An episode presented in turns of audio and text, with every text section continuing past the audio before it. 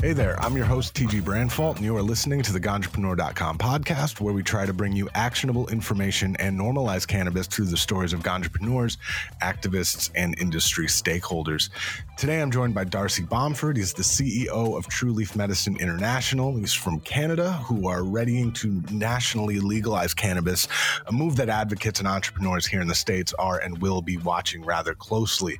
Uh, but before we get into all of that, uh, I want to thank you for coming on the show, Darcy. How are you doing this morning? I'm doing great. Thanks, Tim. It's a pleasure being here. It's great to have you. You know, we have a lot of stuff that, that we're going to have to hash through. Uh, but before we do, I want to get to know you, man. Uh, what's your background? How'd you end up in the cannabis space?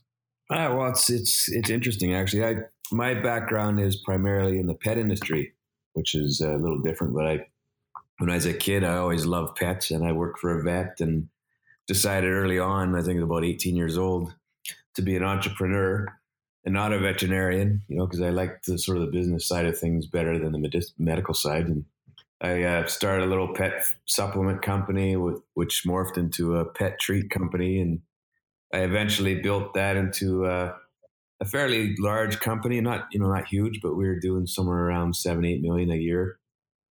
And uh, we had a, a nice little plant in Canada and we had two plants in the U.S. that primarily made you know natural baked dog biscuits, and uh, it was a great business. But unfortunately, I lost that to investors. You know, sometimes high finance goes good, sometimes it goes bad, right? And unfortunately, I ended up losing it to a group of investors who then took over the company and went their own way with it.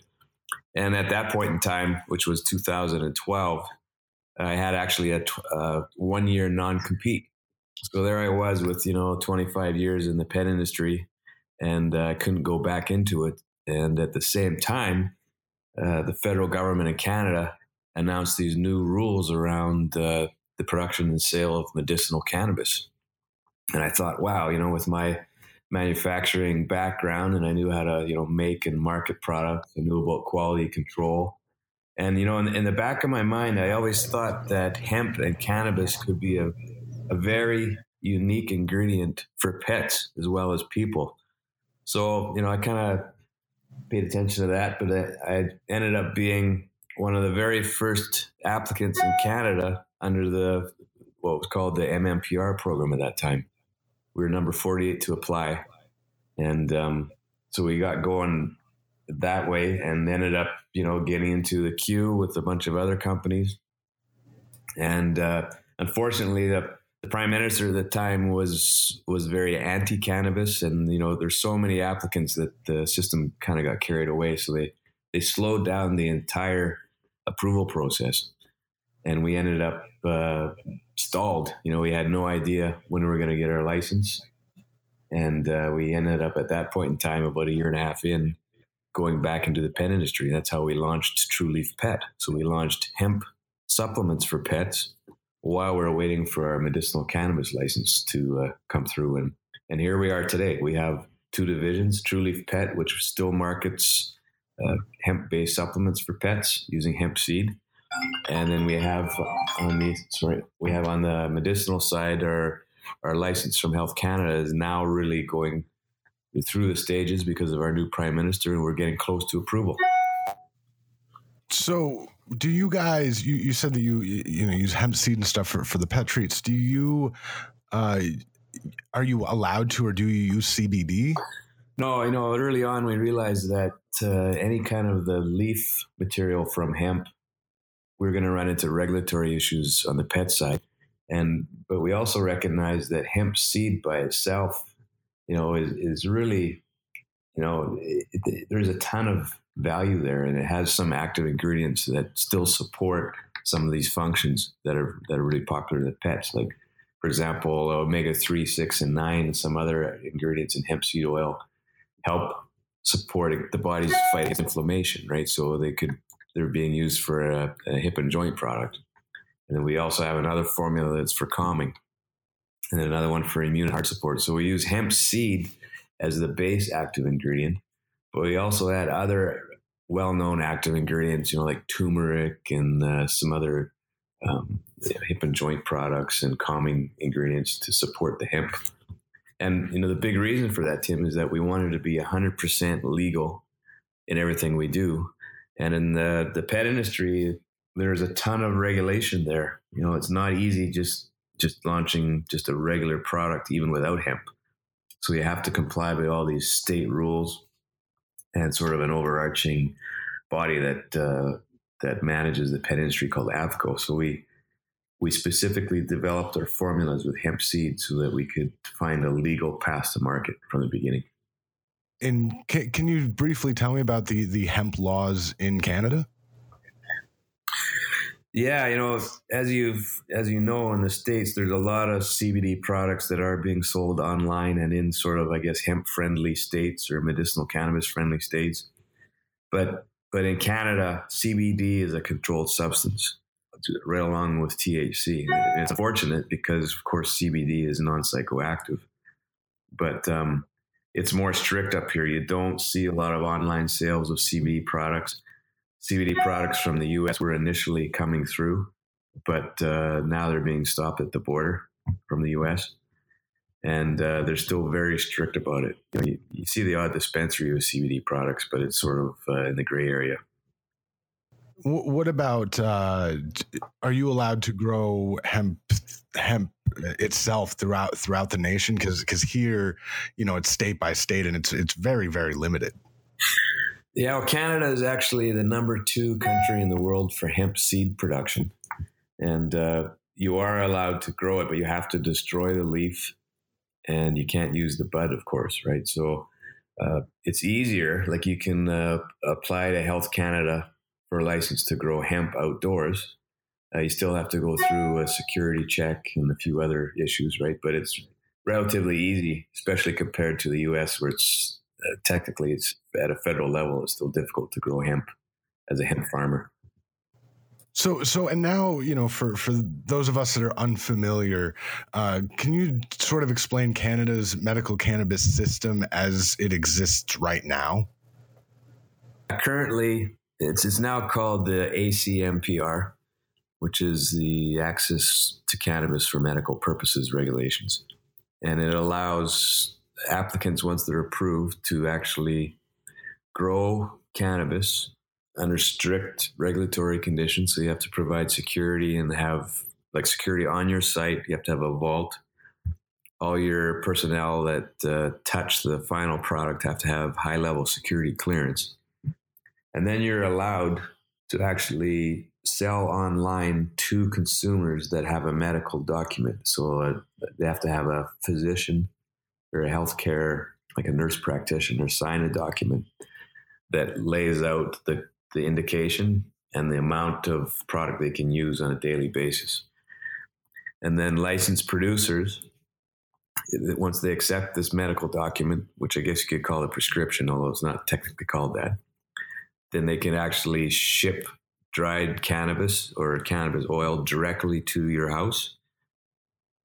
Um, and I think uh, that's probably the only way actually that it's it's available for sale right now or through it. So, so is is that why you know you see police raiding dispensaries because they're technically not legal?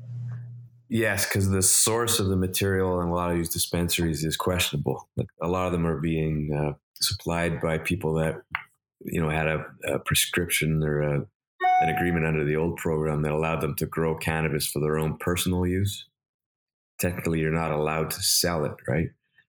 So you know, there's sort of this gray area there where we have all these old licenses under the old medicinal cannabis program in Canada that people are growing product and then they're technically selling it to the dispensaries and then the dispensaries are selling it to consumers and it, it's all outside of the the current licensed producer program which technically makes it illegal but you know we're in this state of flux now where you know, you have this old program and then you have the new program and then you have recreational legalization coming around the corner in July, right? So for that reason, I think uh, law enforcement is really, you know, they're not cracking down on a lot of the dispensaries, although they have shut some of them down, but they're not being overly onerous and charging people. They're just simply, you know, the, the bad ones are, are out of business at this point in time, I guess. So before we get into some of these details of uh, you know the forthcoming legalization effort. Um, is there what what's sort of the opinion of you current operators you know how how will this regime how might it affect the current medical cannabis system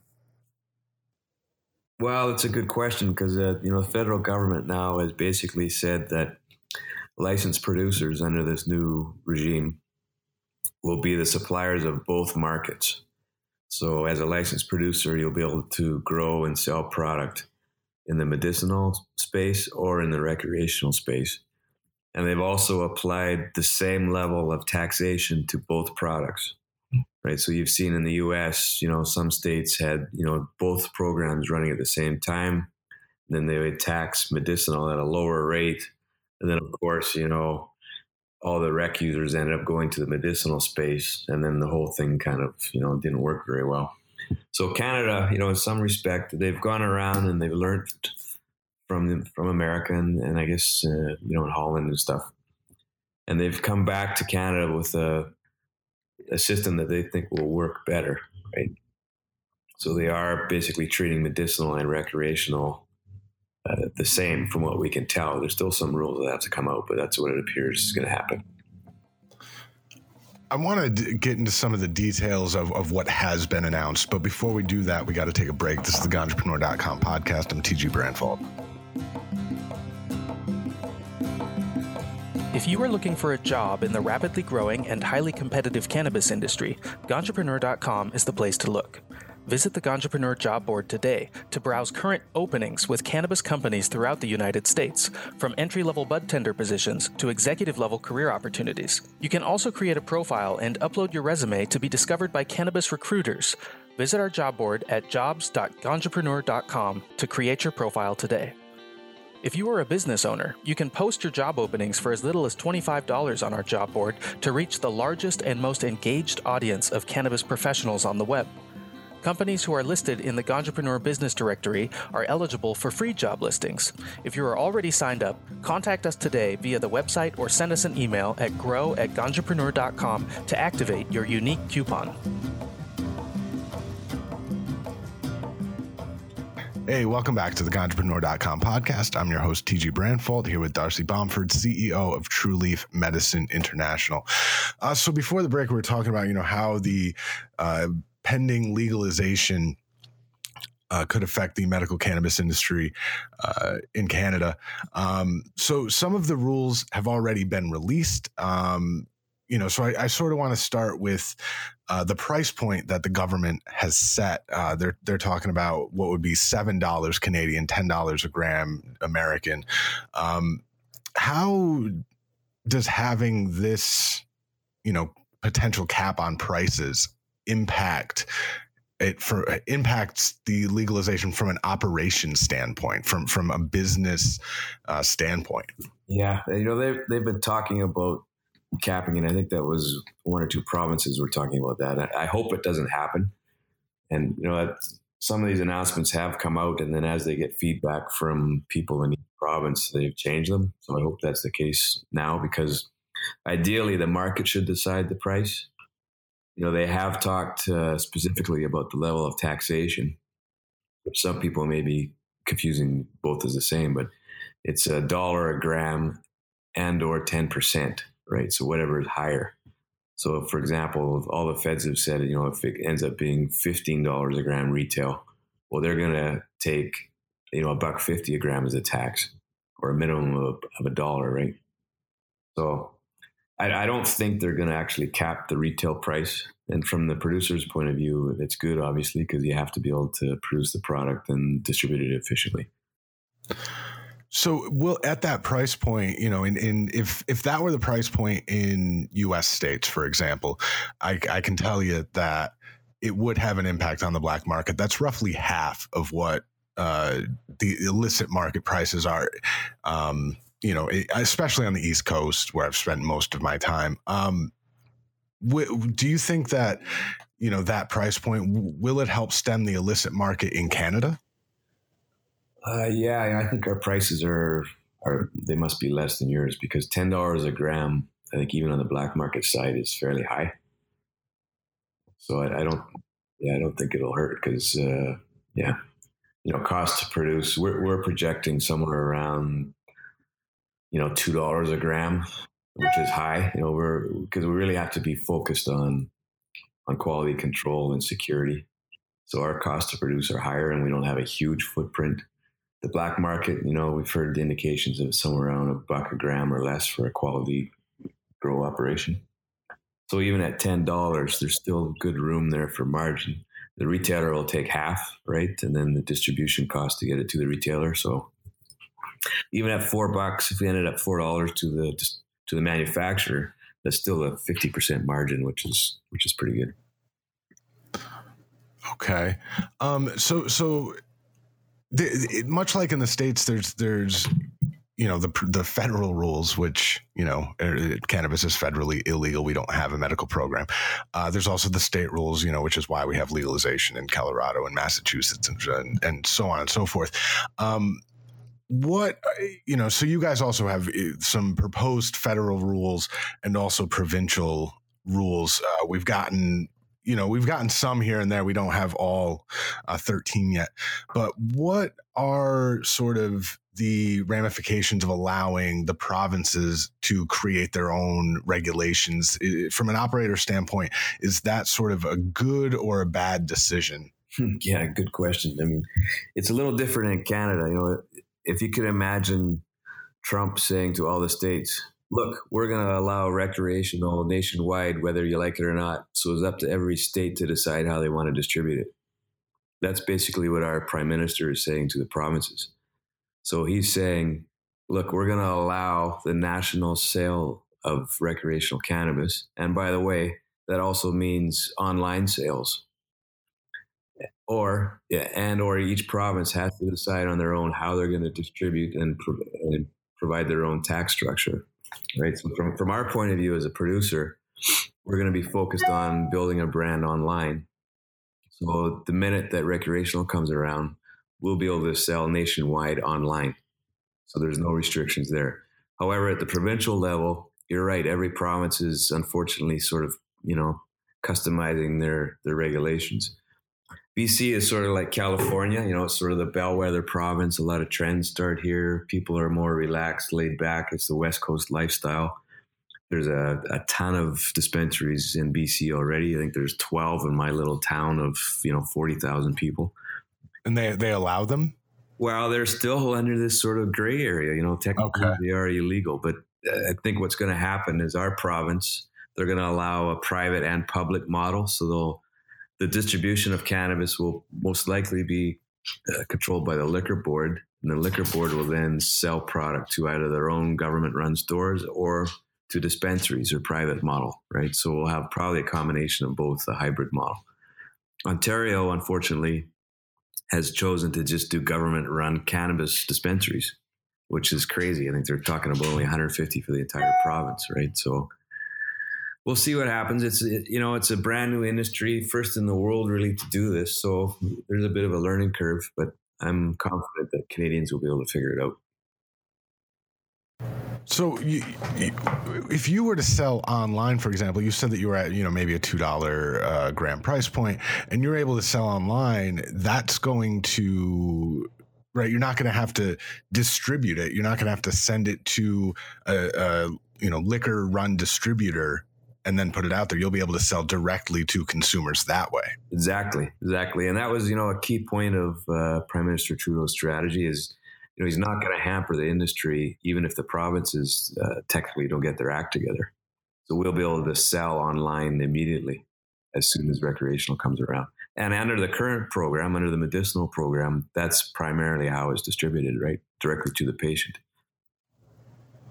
That's that's really interesting. Um, you know, because that's gotta be be sort of exciting because you cut out you know three middlemen eh, yeah. with one swoop. Yeah, exactly. That's where the most margin is. And you know what? The whole world is going online, right? Even in the pet industry, I've been, I've been saying this for years.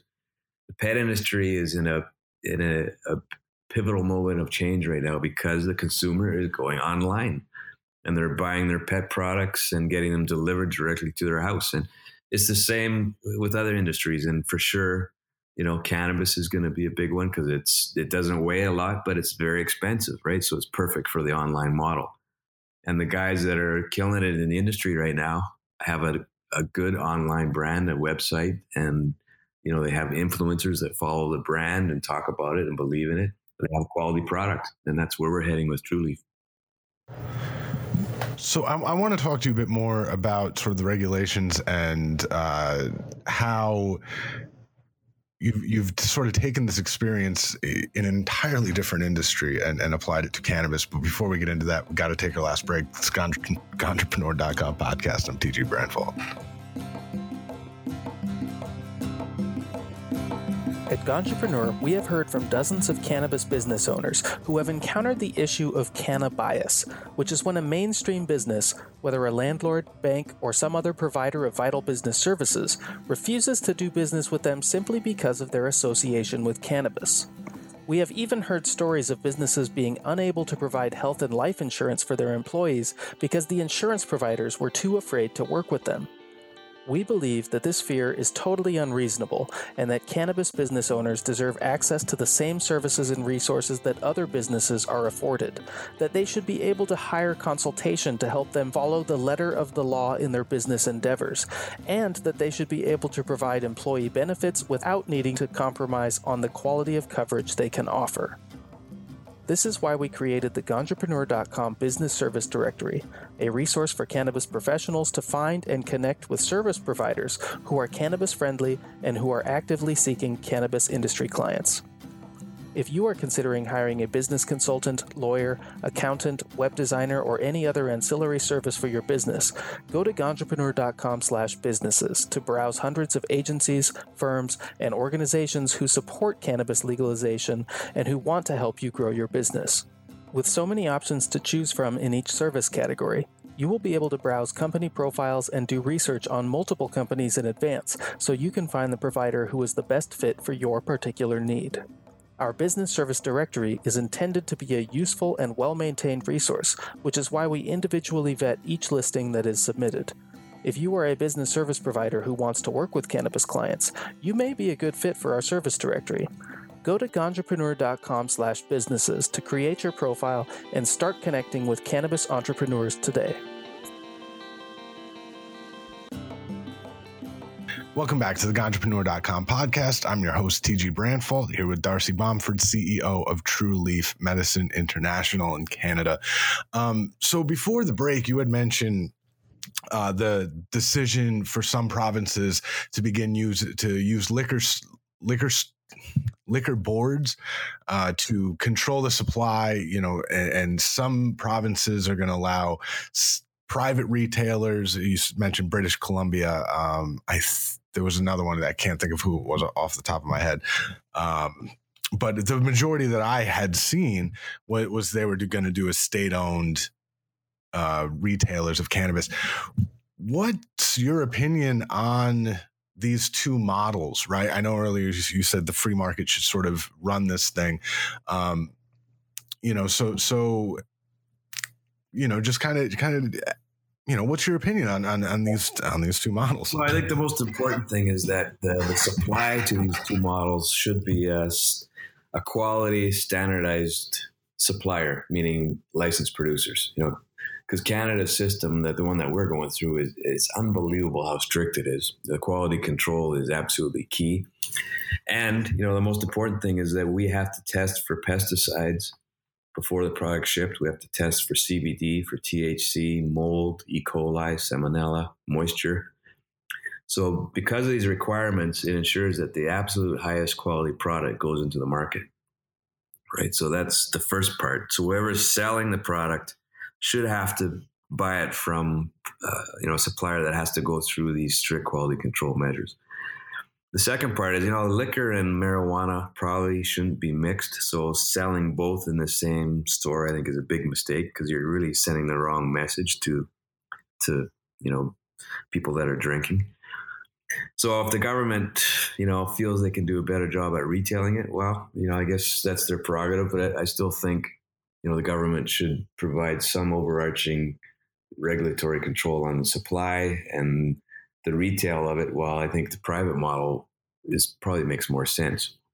Whether that being dispensaries or you know what we're focused on really is the naturopathic doctor clinics. We're focused on marketing a product to them so they can provide a, a natural alternatives to some of the you know harsher NSAIDs or pharmaceutical drugs that people are taking. That's that's our focus.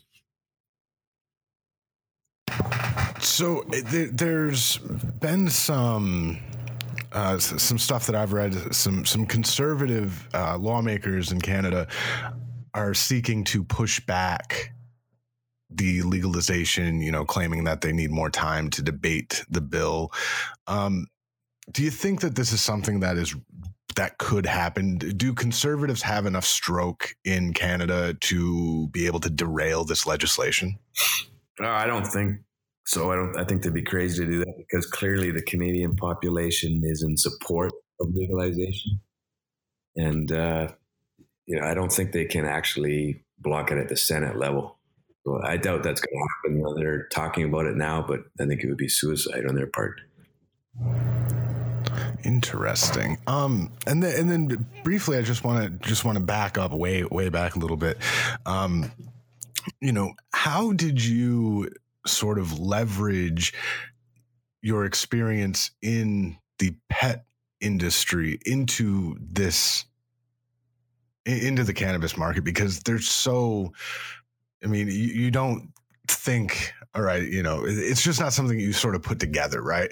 So how'd you leverage that experience man? Well you know i'm an entrepreneur and what i've learned with my career is well first of all you never give up. That's what it's all about right? And second of all, you have to get the right people on the bus, right? And you know, I may not be a, a cannabis expert, but you know, if I can find people that believe in the vision and can share it, and uh, you know, that's totally key to creating something that has value. And you know, our, our values are are unique in the fact that what we brought to the company is it sort of relates to pets too. Our, our tagline for the company is return to love.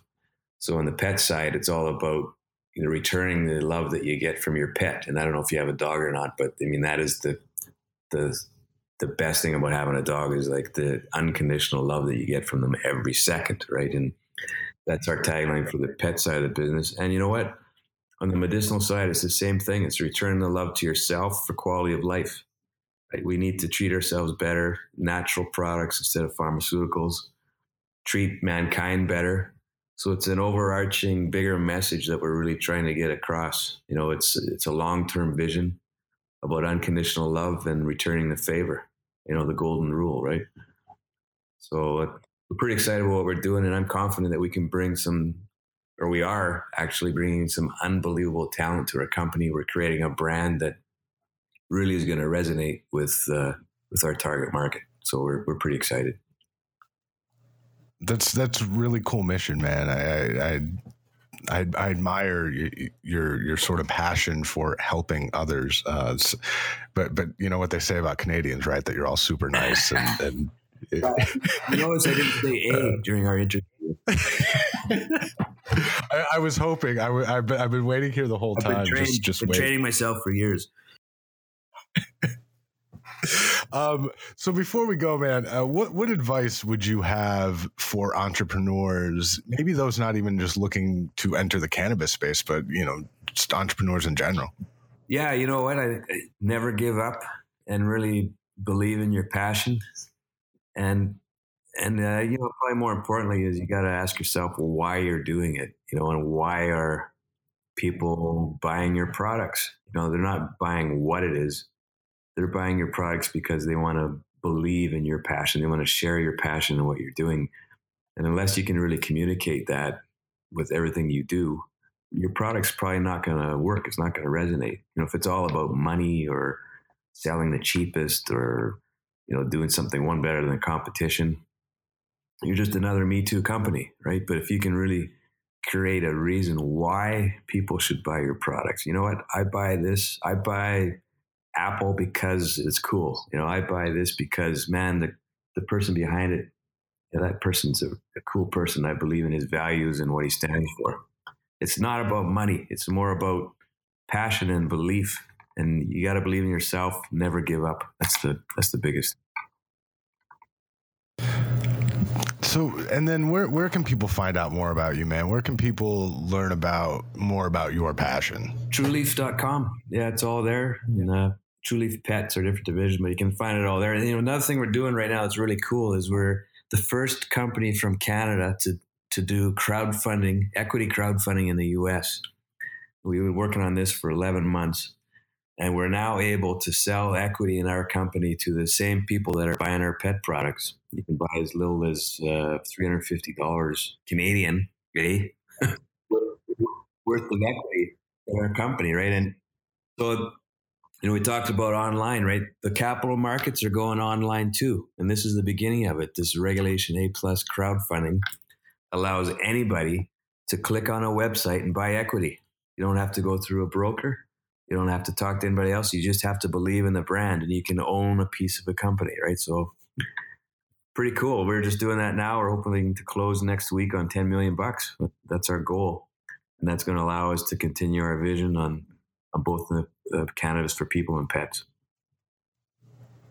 Awesome, man! Congratulations. Uh, we'll we'll definitely have to check back with you, uh, you know, in, in, in a week and and see how yeah. that panned oh, out. sure. Yeah, we're gonna hopefully close it soon. You might, you know, be halfway there before Christmas, and we'll finish it off in January. But the response to our whole crowdfunding thing has been unbelievable, and we're just so blown away by it. And it really shows that people love pets and they believe in cannabis. You know, it's here to stay. That's the big message for everybody. All the regulators out there it's here to stay. People believe in it. It's not going away. So, you know, it's pretty exciting times we're in right now. If, if you're in Canada and in the U.S., we're all about to get shut down by Jeff Sessions, every single one. You know, hopefully, um, you know, hopefully, you know what, Tim, it's going to work out. I have confidence in people too. You'll see the value there eventually. Oh, you friendly Canadians. Uh, well, um, so so I, dude, I want to thank you for for taking the time coming on the show. Uh, super cool guy. Uh, I'm I'm gonna probably check out this this equity uh, website as soon as we hang up here. Um, but you know, definitely keep me in the loop on what you guys are doing. It's, it's really cool. And thanks again for being Absolutely on the show. My pleasure, Tim. Thank you very much. Take care. You can find more episodes of the Ganjapreneur.com podcast in the podcast section of Ganjapreneur.com and the Apple iTunes store. On the Ganjapreneur.com website, you will find the latest cannabis news and cannabis jobs updated daily, along with transcripts of this podcast. You can also download the Ganjapreneur.com app in iTunes and Google Play. This episode was engineered by Trim Media House. I've been your host, TG Branfalt.